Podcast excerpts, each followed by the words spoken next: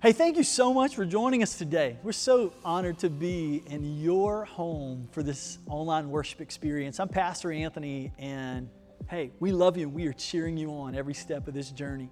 We can't wait to see you back in person, but in the meantime, we're just really delighted to be together today. And so if you have your smartphone, you can go to your YouVersion Bible app, go to the menu, hit live events, and all of today's scripture and notes will be right there for you if you'll type in North Park Church. Or you can turn with me in your Bible to John chapter 11 as we dive in God's Word, as we continue the series, Do You Believe in Miracles?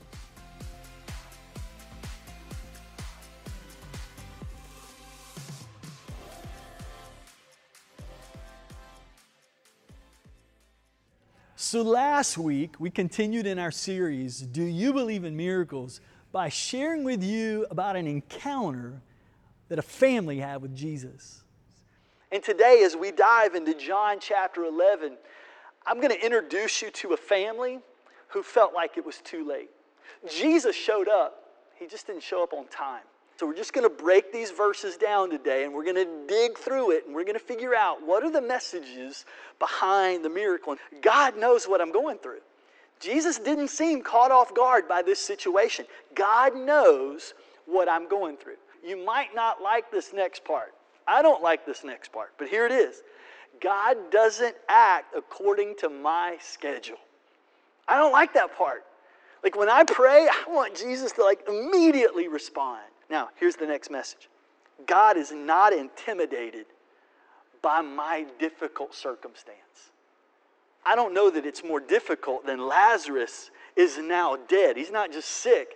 Now he's died. I don't know that there's anything that's more difficult to deal with than death, right? What did Martha do? She acknowledged the truth. Lazarus was dead, right? If Jesus had been here, he would have lived. She wasn't going to bring back Lazarus with this positive confession, right? He was dead. But here's the second part. She recognized the potential for a miracle. And so Jesus walks up to the tomb of Lazarus. He holds his head up with confidence, power, and authority. And he declares. So when Jesus arrives to Mary, Martha, and Lazarus' home, he was told that Lazarus had been dead, not one, not two, not three, 4 days. And we pick up at verse 23. Jesus told her, your brother will rise again. And she said, yes, he will rise when everyone else rises at the last day. Jesus told her, I am the resurrection and the life. Anyone who believes in me will live even after dying. Everyone who lives in me and believes in me will never, ever die. Do you believe this, Martha? Here's the first message behind the miracle. God offers me hope for eternity. Jesus says your brother will rise again. In this case, Jesus means, watch this. Your situation is about to change. I'm fixing to blow your mind. I'm fixing to change your circumstance. The miracle is coming, right? But Jesus also offers eternal hope, not just for Martha, but for everyone listening and reading this today, even over 2,000 years later, right? Whoever lives, whoever believes in me will never die. That's our promise. If you believe in Jesus, you have a personal relationship with him, even when this life is over. It is not over. Why? Because we're going to rejoice around the throne of God for all eternity. So Jesus is telling Martha, hey, I'm about to change your current situation, but I'm also reassuring you of the hope that you have in me, right, for eternal life. So it's a beautiful verse.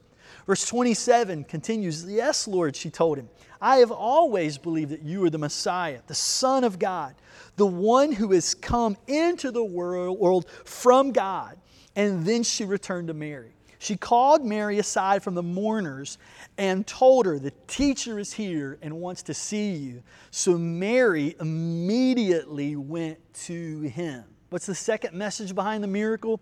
When you need a miracle, you run to Jesus. That's exactly what Mary did. When she realized that Jesus was there, she didn't delay, she didn't wait, but she runs to Jesus. She runs to his direction. She leaves the place where she's supposed to be, right? She's mourning. She's in her place of grief. But she physically gets up from that place and she runs to Jesus. Here's my encouragement to you.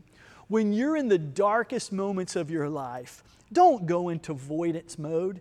There's so many of us that when we're going through something difficult, we want to retreat and we want to pull away and isolate ourselves. But Mary gives us a great example. Like when we're facing the darkest moments of our life, don't pull away from Jesus, but you run to him. Don't pull away from the church. You run to him. Instead of pulling away from your small group in those moments, you run to them. Do the opposite, like run to Jesus. Don't isolate yourself. Even if it feels like it's too late, like run to him. I can't tell you as a pastor how frustrating it is at times to watch people go through some very dark moments of their life, and in those moments they want to retreat. It's almost like we want to deal with those things on our own. We don't want to be vulnerable enough to share with those people who love us and care about us and want to walk this journey with us what we're really facing, and so we isolate ourselves. And so I would really encourage you, if you're going through some stuff, open up about that. Open up to a pastor, to a counselor, to a friend, to your life group. We say all the time that life change happens in the context of those meaningful relationships. And 9 times out of 10, it's in those dark moments of our life where those relationships are deepened, they're developed, and they're locked in. And so I'd really encourage you, even if your temptation is to pull away in those moments of pain, instead do the opposite and really press in. If you need a miracle, run to Jesus. Now, verse 32 says this, "When Mary arrived and saw Jesus, she fell down at his feet and said, 'Lord, if you had been here, my brother would not have died.' And when Jesus saw her weeping and the other people wailing with her, a deep anger welled up within him, and he was deeply troubled." And in verse 34, he says, "Where have you put him?" And they told him, "Lord, come and see." And then Jesus wept. That's a powerful phrase. Jesus wept. It's actually the shortest verse of Scripture in the entire Bible. And Jesus wept. He cried. He felt pain and sorrow of losing a friend just like you do. He's felt the sting of grief, loss, death, even experienced anger. Some of you are really grieving right now, and you know what those emotions feel like. You feel angry. You feel deep sadness. You're hurting. You're in pain today because you know what it's like to lose someone or something. Maybe it's the death of a relationship in your life. And so you're grieving right now. And it's everything you can do to pick up every day and just keep going. But here's the message and here's the encouragement that I offer you today. God knows what I am going through. And he knows what you're going through. We all have our stuff. We all have our pain. We all have, especially in this season, something that's causing us anxiety and stress or tension. You can put whatever label you want on it. And what's causing me grief and what's causing you grief may be totally different things, but the outcome is still the same, right? We feel this frustration, we feel this anger, we feel this sadness, we feel this heaviness because of our circumstances. So however you want to describe it, whatever label you want to put on it, God knows what it is that you're facing and what you're going through. Jesus wept at the loss of Lazarus. He grieved over a situation that was too far gone. Jesus not only knows what you're going through, he knows how it makes you feel. He knows what you're feeling because he's been there. Verse 36 says this, "The people who were standing nearby said, 'See how much he loved him?' But then some said, 'This man healed a blind man. Couldn't he have kept Lazarus from dying?' See, some of the people were touched by his compassion, but one of the saddest parts is this. Desperate situations attract critics. Desperate situations attract critics. When you're in a difficult spot, you will attract two different types of people. Some will cry with you, but unfortunately, there's going to be some people who will criticize you. See, the critics say something like this. Well, if you had more faith, you wouldn't be in this situation. The critics will say, if you really loved God, He would have helped you out of this situation. If God really loved you, you wouldn't be in this shape. The critics will say, I thought you were a really good Christian. What happened? But see, here's the thing about critics. When your situation drastically changes, radically changes, when the miracle happens in your life, the critics will be hard to find. They're not going to come back to you and say, oh, I'm sorry, I really misjudged that situation. I had that one wrong. I missed that one. You were right after all. Nope, they're just going to wait for the next opportunity to criticize, because that's what critics do. They even criticize Jesus. Verse 38 says Jesus was still angry as he arrived at the tomb, still dealing with the emotions of grief and sorrow and loss, and a cave with a stone rolled across its entrance. So again, as I often say, see it in the high-def theater of your mind. Jesus shows up to the tomb, and there is a stone that's been rolled to block the entrance. And on the other side of this stone is his friend, Lazarus, who has died. And Jesus said, roll the stone aside. Roll the stone away. That thing that's standing between me and the miracle, get it out of the way. Here's the fifth thing. We have to remove the obstacles. If you want to see the miracle in your life, the things that are standing between you and the miracle, Jesus says you got to roll those things aside. You got to remove the obstacle. What obstacle is standing in the way of your miracle? We put obstacles in the way of God all the time. What might God say to us today? When He's looking at our situation and we're praying and we're pleading God, asking for a miracle, what would His response be to us today? Would He say, hey, you need to fix your attitude. You got to get that obstacle out of the way. I want to restore the relationship, but your thinking is not correct.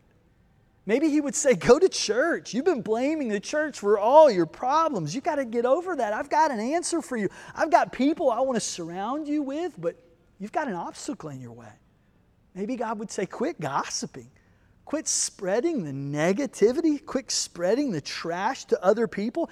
Resolve the conflict in a biblical way. You've been praying for a restoration in a relationship, but you've been handling it wrong this entire time. And so for you to see the miracle in your life, maybe God's saying, hey, you got to get that obstacle out of the way. We know this is an obstacle to answered prayer. In Matthew 18, Jesus actually tells us that our unresolved conflict, if we don't deal with conflict in a biblical way, right time, right place, right spirit with the right person, right? Jesus even says that that's going to result in our prayers not being answered. Like that's a hindrance to our prayer. That's an obstacle. And so if you want this relationship restored, we've got to get that obstacle out of the way. For some of us, we want a financial miracle in our life, but our disobedience to God in the area of stewardship is the obstacle to our miracle. Get that obstacle out of the way. For some of us, our situation looks hopeless. Well, it is hopeless without Jesus. And so if you're trying to do this without a personal relationship with Him, we're going to fall flat on our face every single time. You've still not committed your life to Him. You've not said yes to Him. So let's get that obstacle out of the way. Remove that. Accept Christ. Like say yes to Him. Invite Him to be the Lord and Savior of your life. Confess your sins. He's faithful and just and will forgive you of your sins and cleanse you from unrighteousness. But the obstacle that's standing in your way is you're not coming to Him. Like you're not accepting Him. You're not inviting Him to be your Lord and Savior. And so obviously that's a huge obstacle in your life. Let's get that obstacle of unbelief out of your way. Some of us have an obstacle to remove. It's the stone that's in front of our tomb, right? Decide. Nothing's going to stand in the way of the miracle that we want to see happen in our life. Now, verse 39, but Martha, the dead man's sister, protested, Lord, he has been dead for 4 days. The smell will be terrible. All right, think about that.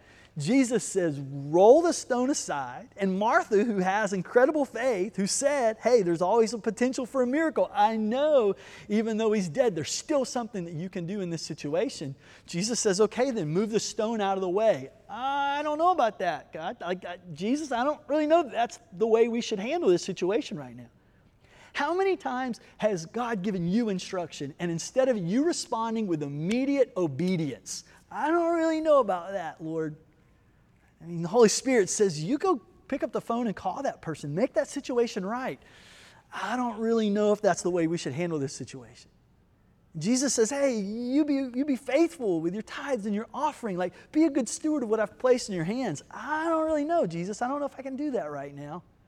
How many times has God given you specific instructions, but instead of seeing the miracle, what do? Make excuses. And that's exactly what Martha was doing. She wasn't sure about the obedience because of the stench. Even the one with all the faith, she wasn't sure because she still had excuses. Here's the sixth thing. You've got to give up your excuses. If you want to see a miracle, you've got to give up the excuses that's keeping you from being obedient to Jesus. Your excuses do not move the heart of God. Your excuses do not lead you to see the miraculous that you need to see in your life. Give up the excuses. What are some of our excuses?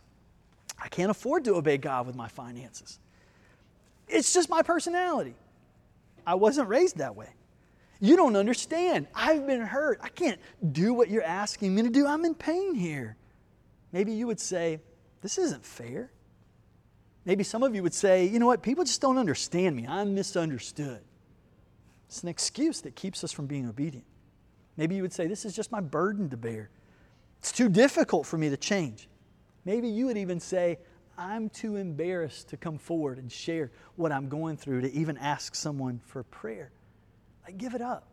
I give up the excuses that are keeping us from taking the next step forward. Like we often talk about, like we all have our next step. And so let's pray, Holy Spirit, what are you speaking to me about through this message today? Like, what is my next step? Give me courage to take it. And whatever excuse that pops up in your heart, in your life, in your mind as to why you don't want to take that next step, that's your excuse. I mean, honestly, like when you're praying, Holy Spirit, like show me, give me my next step here. Whatever the excuse is that keeps you from taking that step, that excuse is keeping you from the miracle, right? So we got to get rid of the excuse. Look at what Jesus said to Martha. Verse 40, Jesus responded, didn't I tell you that you would see God's glory if you believed?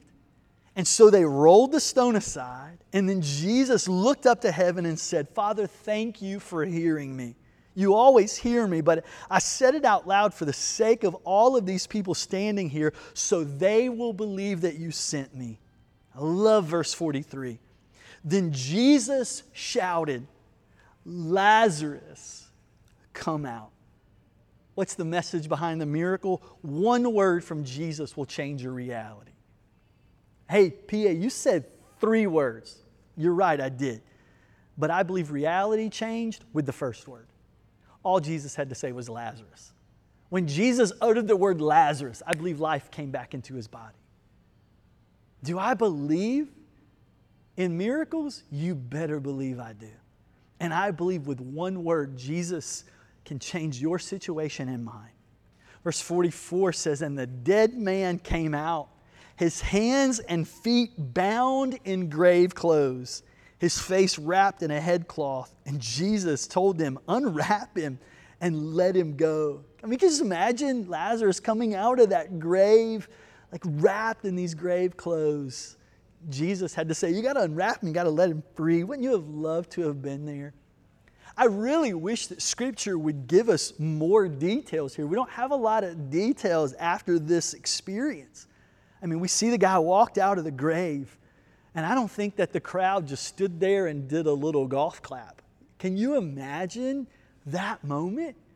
Can you imagine the response of Mary and Martha? The music in their head, the movie that we see could not do justice to that moment.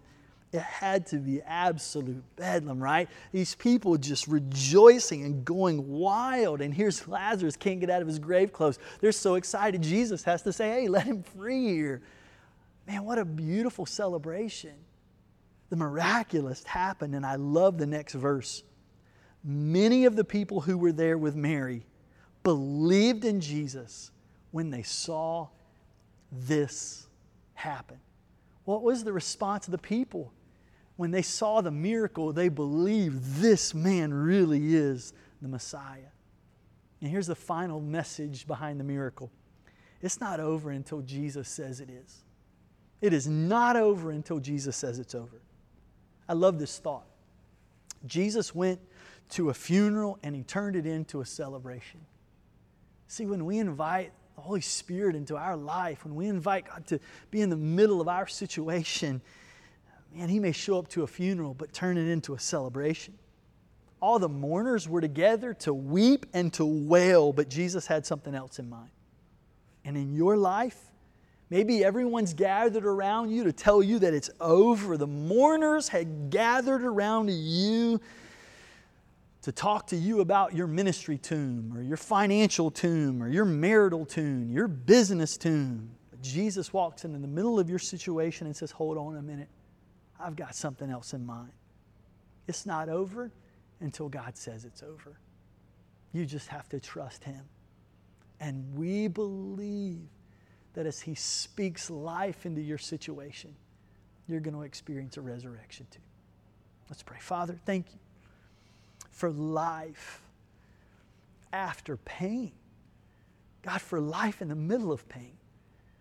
Lord, even though the mourners may be gathered around us to remind us that it's over, Lord, I believe that you have something else in mind. God, help us to see the bigger picture. God, help us to see that your glory can be revealed in the middle of our most difficult situations. God, help us to trust you. Help us to trust your plan, and help us to trust your timing. God, help us to realize that one word can change our situation. God, give us the strength to turn away from our excuses and, Lord, to remove our obstacles, Lord, and trust that you know what we're facing and what we're going through. And give us strength in this moment to run to you, to recognize that you offer us hope in this life and eternity. Lord, you love us, and I am so thankful that through the power of your Holy Spirit, that you are present in the middle of our darkest moment. And I pray for that person that needs to remove that obstacle of unbelief. Lord, I pray that they would just feel the presence of your Holy Spirit even now as they listen to this or watch this. Lord, I pray that right where they are in the privacy of their devotion, that they would just simply declare, Jesus, I want to say yes to you. I invite you to be my Lord and Savior. I ask you to wash me and cleanse me from sin. Set me free. Give me strength to live my life for you. And I pray that as we seek you for our next step, Lord, that we would respond with complete obedience, that we might see your glory displayed in our life. And just like the friends and family and neighbors who were gathered around and saw this miracle and believed in you, that the people in our life would see your glory at work and they would believe in you too. God, may we point people to you, to your glory, that your name would be lifted up. In Jesus' name we pray. Amen. And amen. Thanks so much for joining us today. We would love to connect with you, especially if today is your first online experience. In fact, if you'd go to NorthParkRDU.com, you can click the digital connect card. We would love to learn more about you and get you plugged into all the great things that are happening at North Park Church. Also, if you'd like for us to pray with you about anything in your life, you can hit the prayer request button, and we would love to pray some bold prayers over your life, because we believe bold prayers honor God and God honors bold prayers. And finally, we'd love to invite you to our next in-person gathering at Riverbend Middle School on Sunday, October the 18th. We'd love for you to be with us at 10 a.m. We will have a safe, socially distant, outdoor worship experience, and we want you and your family to be there with us. If you're not quite ready to do that, we will still be right here with you online, but we would love to have you come join us as we corporately worship together. We love you guys. We are so thankful for you. Thank you for the way you continue to invest in building lifelong followers of Jesus. And today, if you would like to do that, why don't you go to NorthParkRDU.com and hit that online giving button. Again, thank you so much for your generosity. We love you guys and can't wait to see you very soon.